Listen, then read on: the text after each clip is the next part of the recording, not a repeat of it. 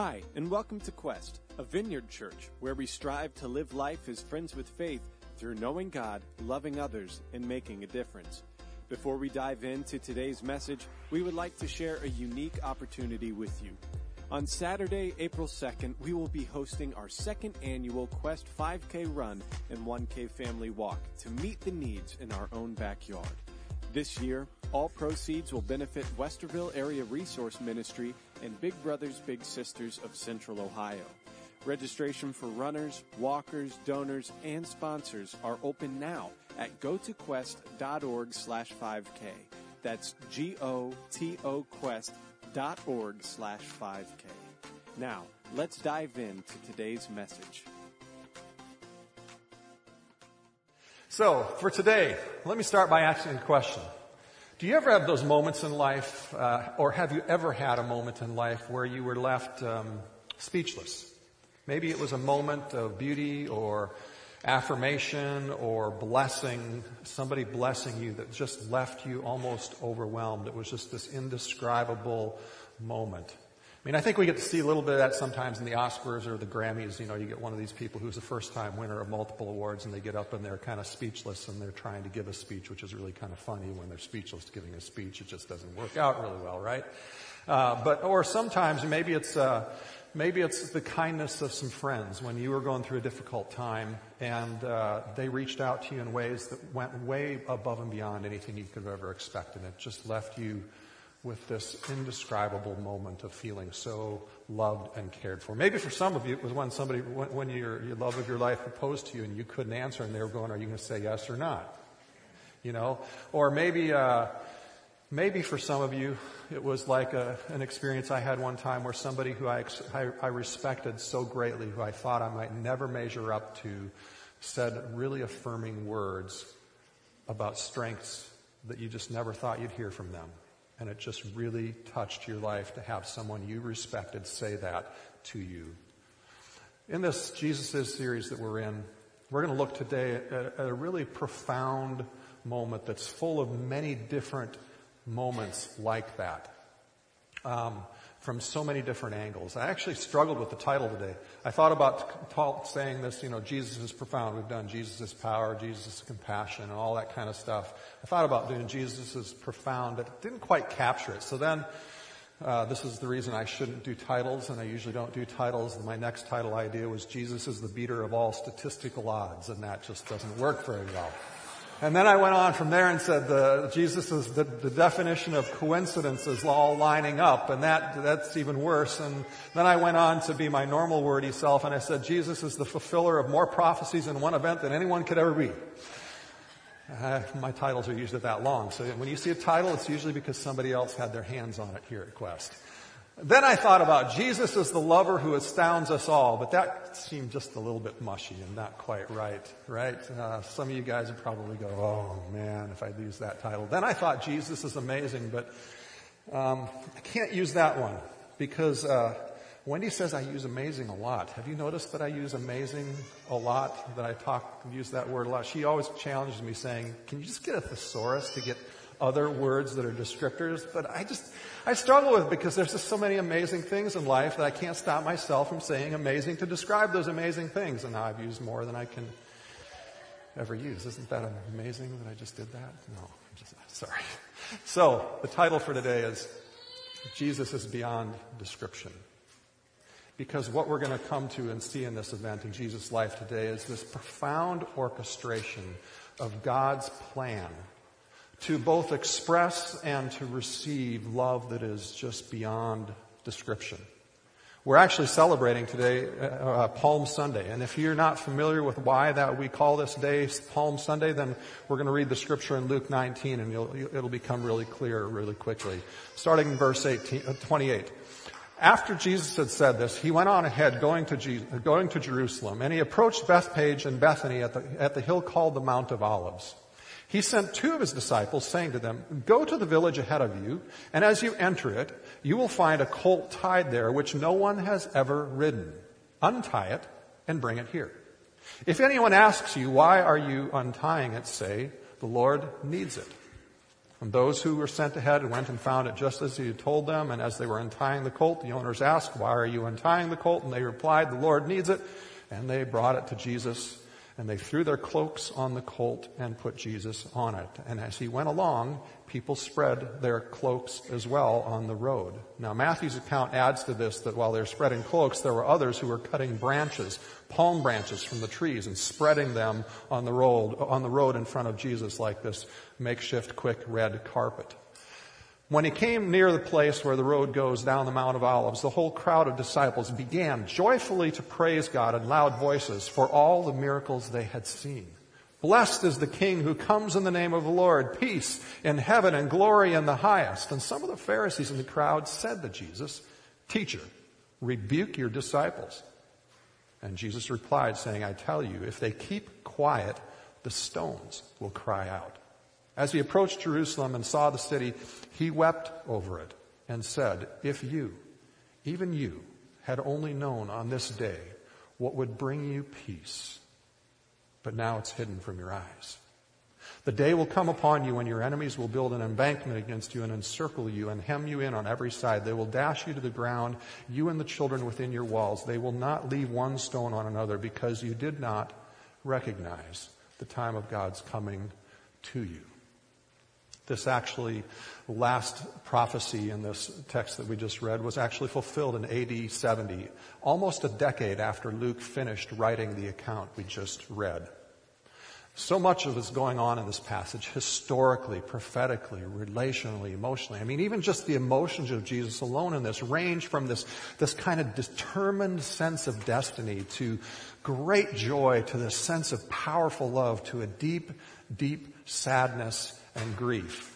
So to examine how Jesus is beyond description in this text, what I want to do is I want to start by going back and understanding what's happened leading up to this moment. A month before this, Jesus was also in Jerusalem. At that time, he had come and he healed, uh, he had brought Lazarus, his friend, back from the dead after being dead for four days. an interesting side note. A lot of people look at this Lazarus being raised from the dead story in the Bible and they say, well, that's just, that's just a fictional story. Interestingly enough, one of the most recent big archaeological finds is actually they were doing a dig in the Middle East and they discovered an inscription that said, Lazarus, friend of Jesus raised from the dead, was bishop of this church, of a thriving church that they just discovered archaeologically in that area. Jesus had done during that month before when he was in Jerusalem and had left, done these incredible miracles. Raised Lazarus from the dead. He had done many other miracles. He'd had, he'd had, while he was in Jerusalem, these powerful exchanges with these religious leaders who were trying to undermine him and trick him. And all that happened in the midst of that, uh, Jesus' popularity just went through the roof. And it ended up being that he had to leave Judea. He actually went back to the province of Galilee. In fact, for a while, he actually, during that month, had left Israel altogether because the death threats from the religious leaders and the political establishment were so frequent and so real.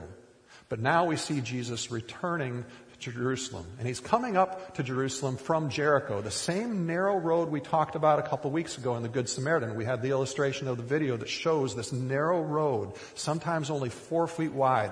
And Jesus knows on this journey back to Jerusalem, he's prophesied repeatedly that this is his last trip to Jerusalem. He knows that this trip is ending with him going to the cross, right? And yet he resolutely takes step after step after step from Jericho to Jerusalem, up this dusty, winding, narrow road. And he does it with about 30,000 other people also trying to get to Jerusalem for the great Passover celebration.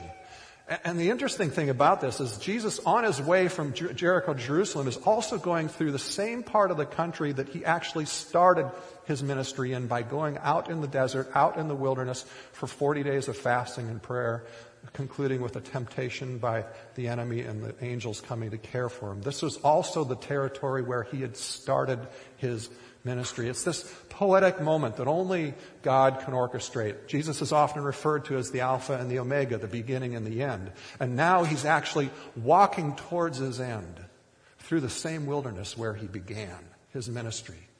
And I can imagine that he's walking up that road, he's remembering all the healings and, and, the, and the memories of the delivering people from evil and the miracles, and, the, he's remembering the crowds, and he's remembering these teaching moments, and he's, he's even remembering these interactions that he had with the religious leaders trying to trick him and undermine him. And he's probably also spending time remembering evenings around the campfire with the, his disciples, just listening and joking and laughing about how this person looked so funny when they got healed and were so excited and just, you know, just living life together, right?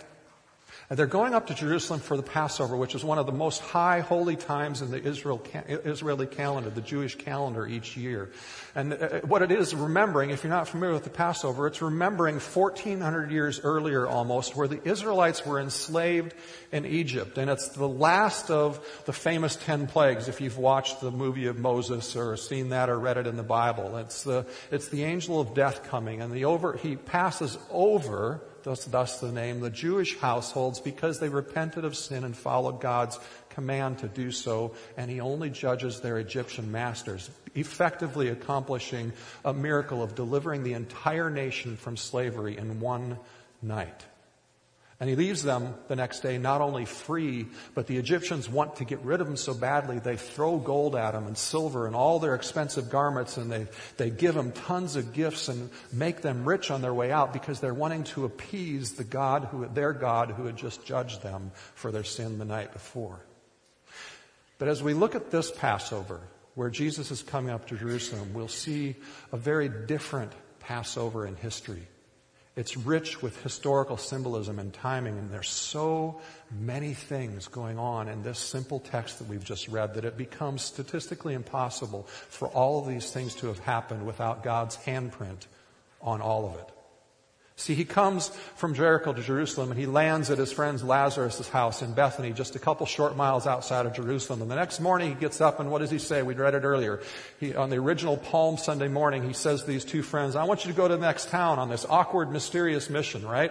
Go to the next village. It's the, it's what some people refer to in the Bible as the first God ordained donkey jacking in the Bible. See, he tells them to go to this song, this, this next city, and he says, get the foal of a donkey, meaning this donkey has never been ridden. Untie it, bring it to me, and if someone asks you why you're doing it, just say the Lord needs of it, leads it. Now, let, let, let's put that in perspective. If I told you to go to Galena and grab this guy's, the, the first brand new car you saw out of somebody's driveway, get in it, turn it on, drive it away, and if they came out and asked you, why are you doing this? Just to say the Lord needs it, what do you think is going to happen? I mean, come on, you're going to jail, right? I mean, this is, this is what's actually happening in this moment, right? What's more amazing, uh, oops, that word. Jesus is going to ride this donkey that has never been ridden. Now I've ridden a donkey before. I rode a donkey that was trained to have people on it. And it was the most ornery animal I've ever been on. It tried to roll over on me to get me off of its back because it didn't like me on its back. And Jesus is going to ride this donkey that's never been ridden, never been broken through a wildly raucous, jubilant crowd, throwing lots of foreign, scary objects down in the, down in the path in front of it, right? This is the kind of hubbub that even the most trained horses and donkeys are going to get skittish and get spooked by going on. And let's, let's put this even in more context. Let's put the crowds in the context of this. Jesus is riding this donkey down a pathway through the Mount of Olives. Now, normally Jerusalem was about 50,000 residents. During the Passover, they say that it swelled somewhere between 120, sometimes as high as 150,000 people. So imagine 50 to 100,000 people staying with friends and relatives and filling, overflowing every inn in Jerusalem. You've still got at least 30,000, maybe more, maybe 50,000 people camping outside of Jerusalem. And more than likely, because we know the terrain and what it was like, we more than likely there were 10 to 20,000 people camping along the route that Jesus was going on with the donkey on the Mount of Olives. This is a huge spectacle. Maybe the easiest way to imagine this is to think about Jesus riding through all the tailgate parties down at the shoe before the Michigan game, right before the Michigan game, headed towards the center of the midfield. You got fires going on around, people playing, people, the smell of barbecue in the air. The atmosphere is already electric with everyone being there to celebrate one of the biggest celebrations of the year, hopefully, if we win. And then add to that Jesus, right?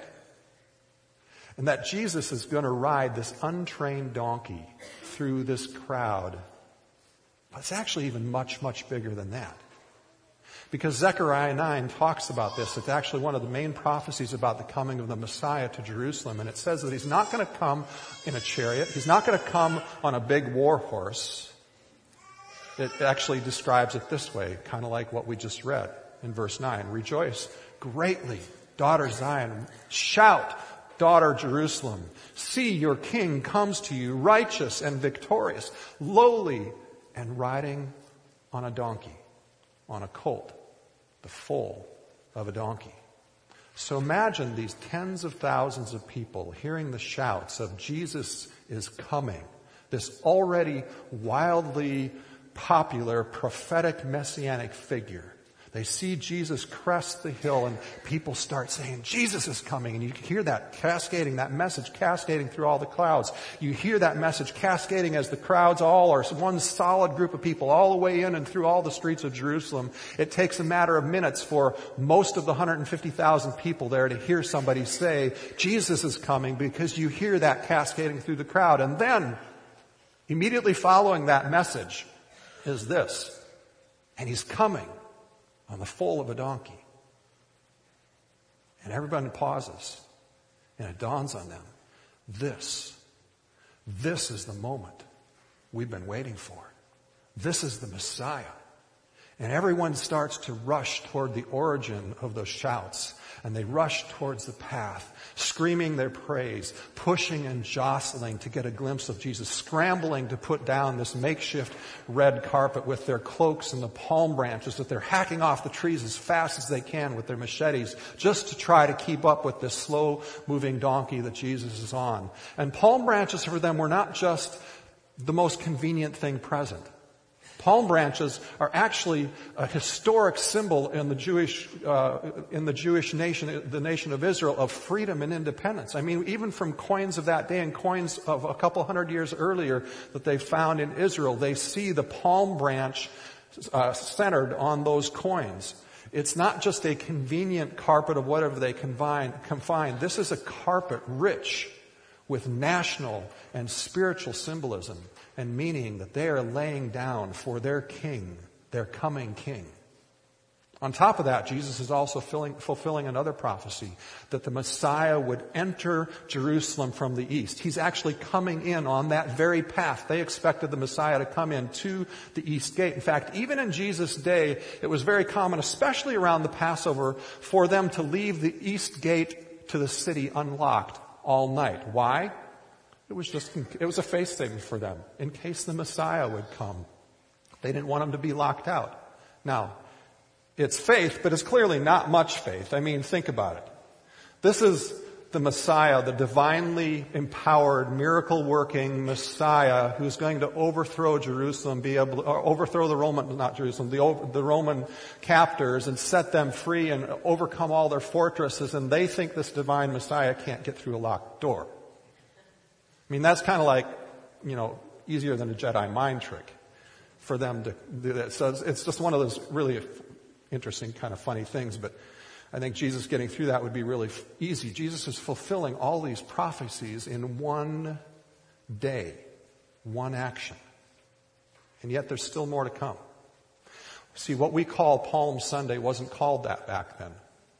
It originated this day that we're talking about, but back then, Jesus was actually coming into Jerusalem on what was called Lamb Selection Day.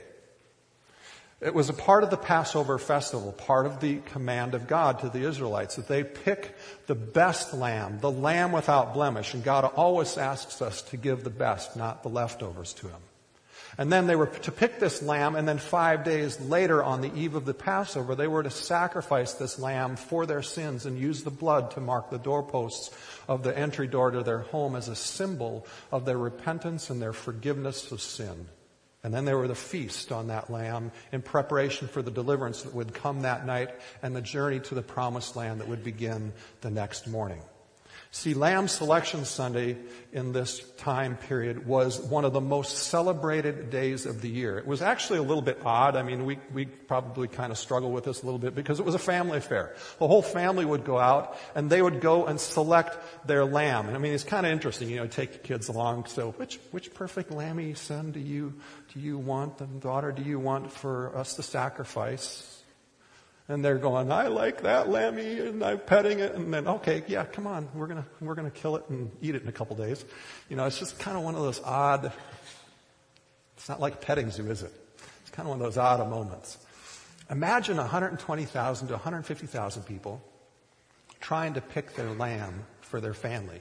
Let's just say the average family was four. That means there's 35,000 lambs being picked that day. There's an awful lot of bleeding going on around there. Some, some people brought their lambs, but many, many people, probably most of them, purchased their lambs in Jerusalem. So they got all this haggling going on. You got people trying to, to find their lamb. And, and maybe the easiest way to liken this is, is, is if we were a town of 50,000 people and we had 150,000 people try to come into our town to buy the perfect Christmas tree all on the same day, right? Makes Black Friday look like a day everybody stood home, stayed home. Can you imagine the lines of people haggling and the pressure? Can you imagine someone at, at Animal Sacrifice Walmart who grabs your 20, your 36 inch version of your sheep out of your cart because there's only 24 inch ones left on the shelf? Because everybody's trying to get the best one for their family. I mean, that's that kind of a feel.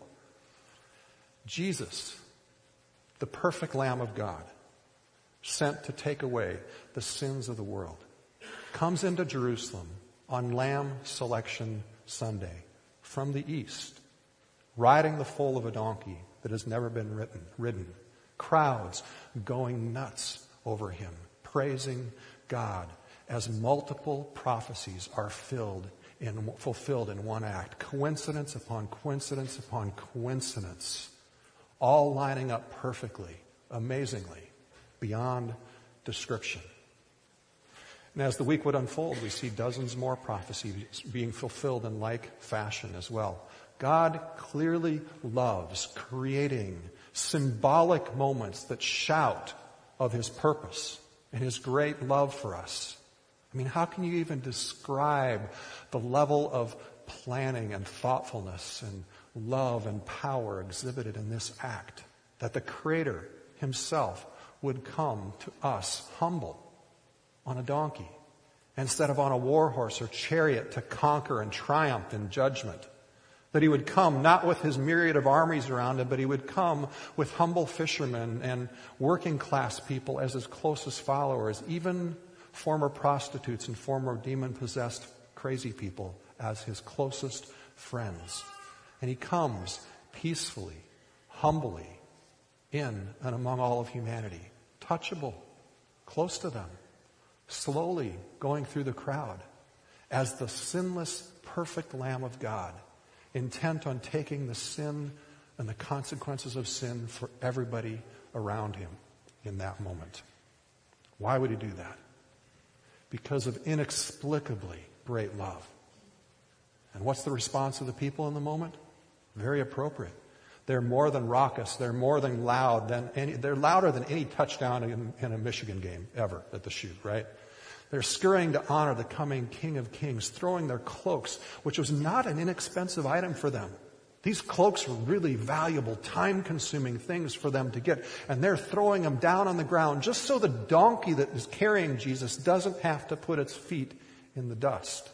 They're stripping trees of palm branches and making a carpet for their king. They're singing, they're dancing, they're shouting their worship of God and God's coming Messiah. They're coming the king the one who would deliver them and restore dignity to them as a people and as a nation, who would bring spiritual and financial and cultural prosperity. And I'm sure the sounds of this crowd could be heard everywhere. If you look at the geography of the Mount of Olives and how it sits with, with, with Israel, with Jerusalem, it would have been created this major echo from rock to rock. The entire city would have heard this praise going on in this moment, this worship as it reverbed from all the hills around. And this is, this is where to me one of the greatest of all things that is beyond description for me that I'm going to attempt to try to describe begins to happen. The religious leaders confront Jesus. They ask him to stop the crowds from worshiping him. And there's two reasons.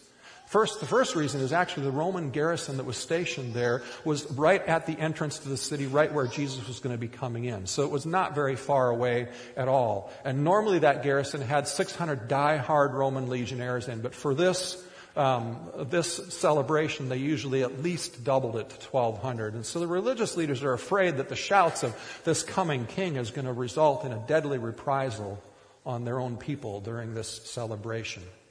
But second, and the big reason for them is that these guys were worshiping Jesus. And to the religious Pharisees who didn't believe in the, his claims to be divine or the Messiah, that was blasphemy. But what does Jesus say to their objections? He says this, and it's something we often take as a figure of speech, but I think it's meant to be even more powerful, at least a very powerful figure of speech, if not more powerful than that. There's so much power and awe within God that when His presence is revealed among us for who He is, the only response to Him really can be worship. And Jesus, in response to the Pharisees demanding that, says, I tell you, if they keep quiet, even the stones, all of creation will cry out in worship of me. God's presence is, and power is so awesome, it's beyond description. And it can only result in this worship from all of creation. His presence, when it's fully revealed, elicits utter worship because it's God is indescribably loving and patient and kind and just and forgiving and healing and powerful. And the more we know God, the more we experience Him, the more our lives are marked with this heart of orientation of worship to God. Matthew 6:21 Jesus says it this way. He says, "For where your treasure is, there your heart will be also." And what Jesus is saying between that statement and this statement of the rocks crying out is this core truth of all reality. And it's simply this, that every one of us worships. Even an atheist worships. We can't help but worship. The question is, what do we worship? We may be worshiping the affirmation we get from our success. We may be worshiping the things that make us feel successful or good about ourselves. We may be worshiping the fun or the entertainment that brings us a sense of joy. We may be worshiping the idea of sex, or we may be worshiping the being good looking, or we may even be worshiping just being honorable, good family people, right? And all those things, there's a place that God has for them in life that are good and they're meant to be enjoyed. They're gifts. But Jesus says that all those things are not the ultimate thing. Only He, God, the creator of the universe, is the ultimate thing whose presence and power and love and majesty and wisdom demands ultimate worship. That even if we don't as people cry out and worship, all of creation will, the rocks will. And the question is, do we let him be in that ultimate place as the focus of our worship? Or are there some things in our lives that are more important than our worship of God? Do other things supplant our desire to worship God? Or do my desires to be respectful, respectable or successful or attractive cause me to shy away from exuberant worship of God? See, the Pharisees valued respectability and power and order more than being exuberantly worshipful in their response to God and Jesus. And, and I'm not asserting in any way today that our worship has to be this raucous thing that we see in this picture. If it never happens in our lives that we have that experience, then there may be barriers that we're allowing to be in the way that we need to overcome, but it doesn't have to be that way all the time. What I'm actually pointing to today is a perspective or an attitude of orientation in our life. Last Sunday, I had the privilege of being a part of Tom Ven's uh, uh, mother's funeral. Tom is our drummer today. He's right over here. Her, her name was Mary May Mead. As I was eating inexpensive, uh, good Chinese food with Tom, talking about his mom, one of the things that stood out to me uh, about her faith in Jesus was when, whenever Tom would talk about, he said, whenever, whenever I was at home and having a difficult day or whenever I was in a difficult stretch in life and I was just struggling with being down in life, his mom would would empathize with that with him, but then she'd always get around to saying, yeah, but God is so good. And as long as we're alive, He has something really, really good for us to be involved with. And it made me begin to wonder. I mean, she died three days, like three or four days short or whatever it was of 98 years old. Healthy and happy almost all the way to the end. And it made me wonder if that, if that focus had anything to do with her vibrance that long all the way to the end. But, but Tom went on and he said, and everybody else who talked about her at the, at the memorial went on saying, she just, she just looked at life and saw God everywhere and saw beauty everywhere. She lived with this curious anticipation of the beauty and the presence of God showing up, whether it was in feeding the squirrels or the coons or the stray cats or, or feeding and clothing someone in need that she met. Everyone who shared at the memorial talked about how that perspective had rubbed off on them. And that is a heart of worship, is it not? Seeing God's beauty, seeing His presence, His power, His goodness in every moment of every day, it colors the way we approach life and how we respond in both the simple things and in those moments that leave us speechless because of the beauty or the power of that experience. Right? I mean, there are no words to fully capture it. But I think there's even a deeper look that goes even beyond that yet in this first account of Palm Sunday that's related to it. And it's this. Has it ever struck you as ironic or perplexing that Jesus rabidly defends how pleasing and right the crowd's worship of him is as he enters Jerusalem? Knowing that in less than a week, many of these same people are going to be chanting, Crucify him. And yet he defends and loves to receive their worship. I mean, if it was me and I was in Jesus' shoes, I suspect if it was you and you were in Jesus' shoes in those moments, knowing the reality of that coming fickleness and that betrayal that was going to be a part of that, that I would have many feelings and I would have many words, but they probably wouldn't be the same as Jesus in that moment. I mean, I would probably be looking at these people and I'd have a sense of bitterness. I'd be horribly sad or I'd be angry all at once. I'd certainly be distrustful. I'd, I'd want to confront them. I maybe even, I would maybe even want to humiliate them for their, for their fickleness and call them fake worshipers or, or whatever it was. You know, I mean, I'd probably agree with the Pharisees that they should stop their worship, even if for me it was different reasons. Yet Jesus not only receives the crowd's worship, with this full range of pleasure and compassionate tears is the right thing for them to do and a pleasing thing for him to receive. He also confronts the religious leaders' opposition of that worship with a statement that shows the power of his presence to elicit worship. And in so doing, Jesus shows us that faith, our faith, and our worship is really about presence. It's about the indescribable presence of the person of God a very real sense of the power and awe that God's presence brings that we cannot and never will be able to fully explain, and yet we experience it nonetheless. So powerful is the presence of God that if these people remain silent, the rocks will cry out, Jesus proclaims. Do you ever wonder why, when you're sitting on the beach at the ocean and you're watching the waves crash in, the wildlife and the and, and a sunset or something, and, uh, or, or maybe you're sitting in this beautiful, lush mountain valley and you're looking at the beautiful foliage and the wildlife and these majestic peaks all around you. Do you ever wonder why those experiences are so invigorating and replenishing? Our hearts are drawn to the indescribable, that which is more powerful than us. And there is something right, something good, something orienting, something replenishing about knowing there is someone and something beyond description, a power so big that he holds everything together. A power so big that even in a world full of sinful, imperfect people, that he can still arrange Jesus' future by bringing everything together as we've talked about today, and he can do the same thing for you and I. You see, when we experience that powerful presence that is so big, pointed to by all of creation, pointed to by our own desires to worship.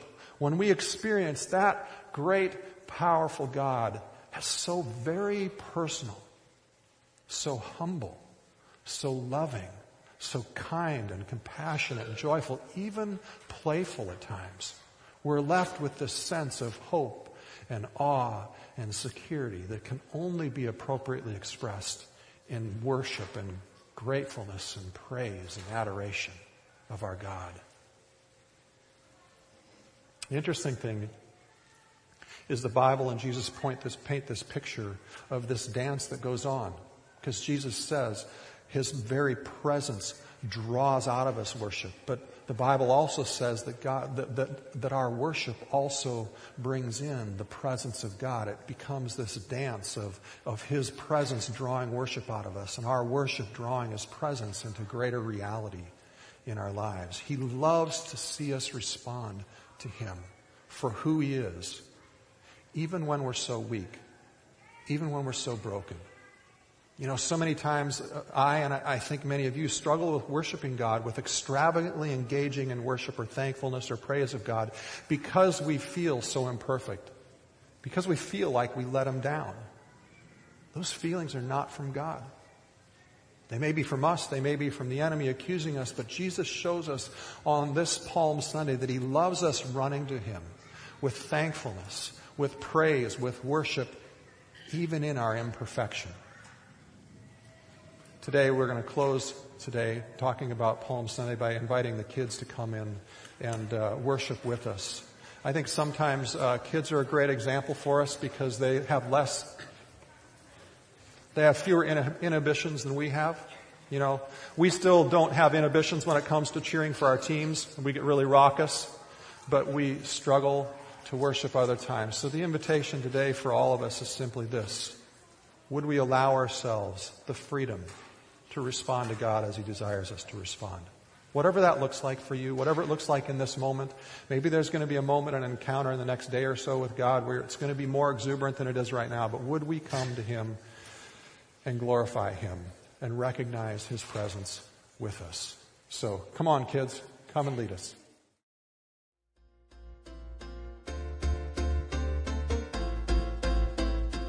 Thank you so much for listening to our sermon podcast. If you are interested in learning more about Quest, who we are and what we do, please visit gotoquest.org slash connect. If you are interested in supporting Quest financially, you can give quickly and easily by visiting gotoquest.org slash giving.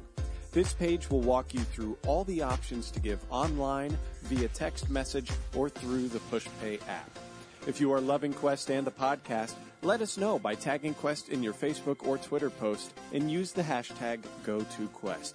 Thanks again for listening, and don't forget to check back in next week for another great message.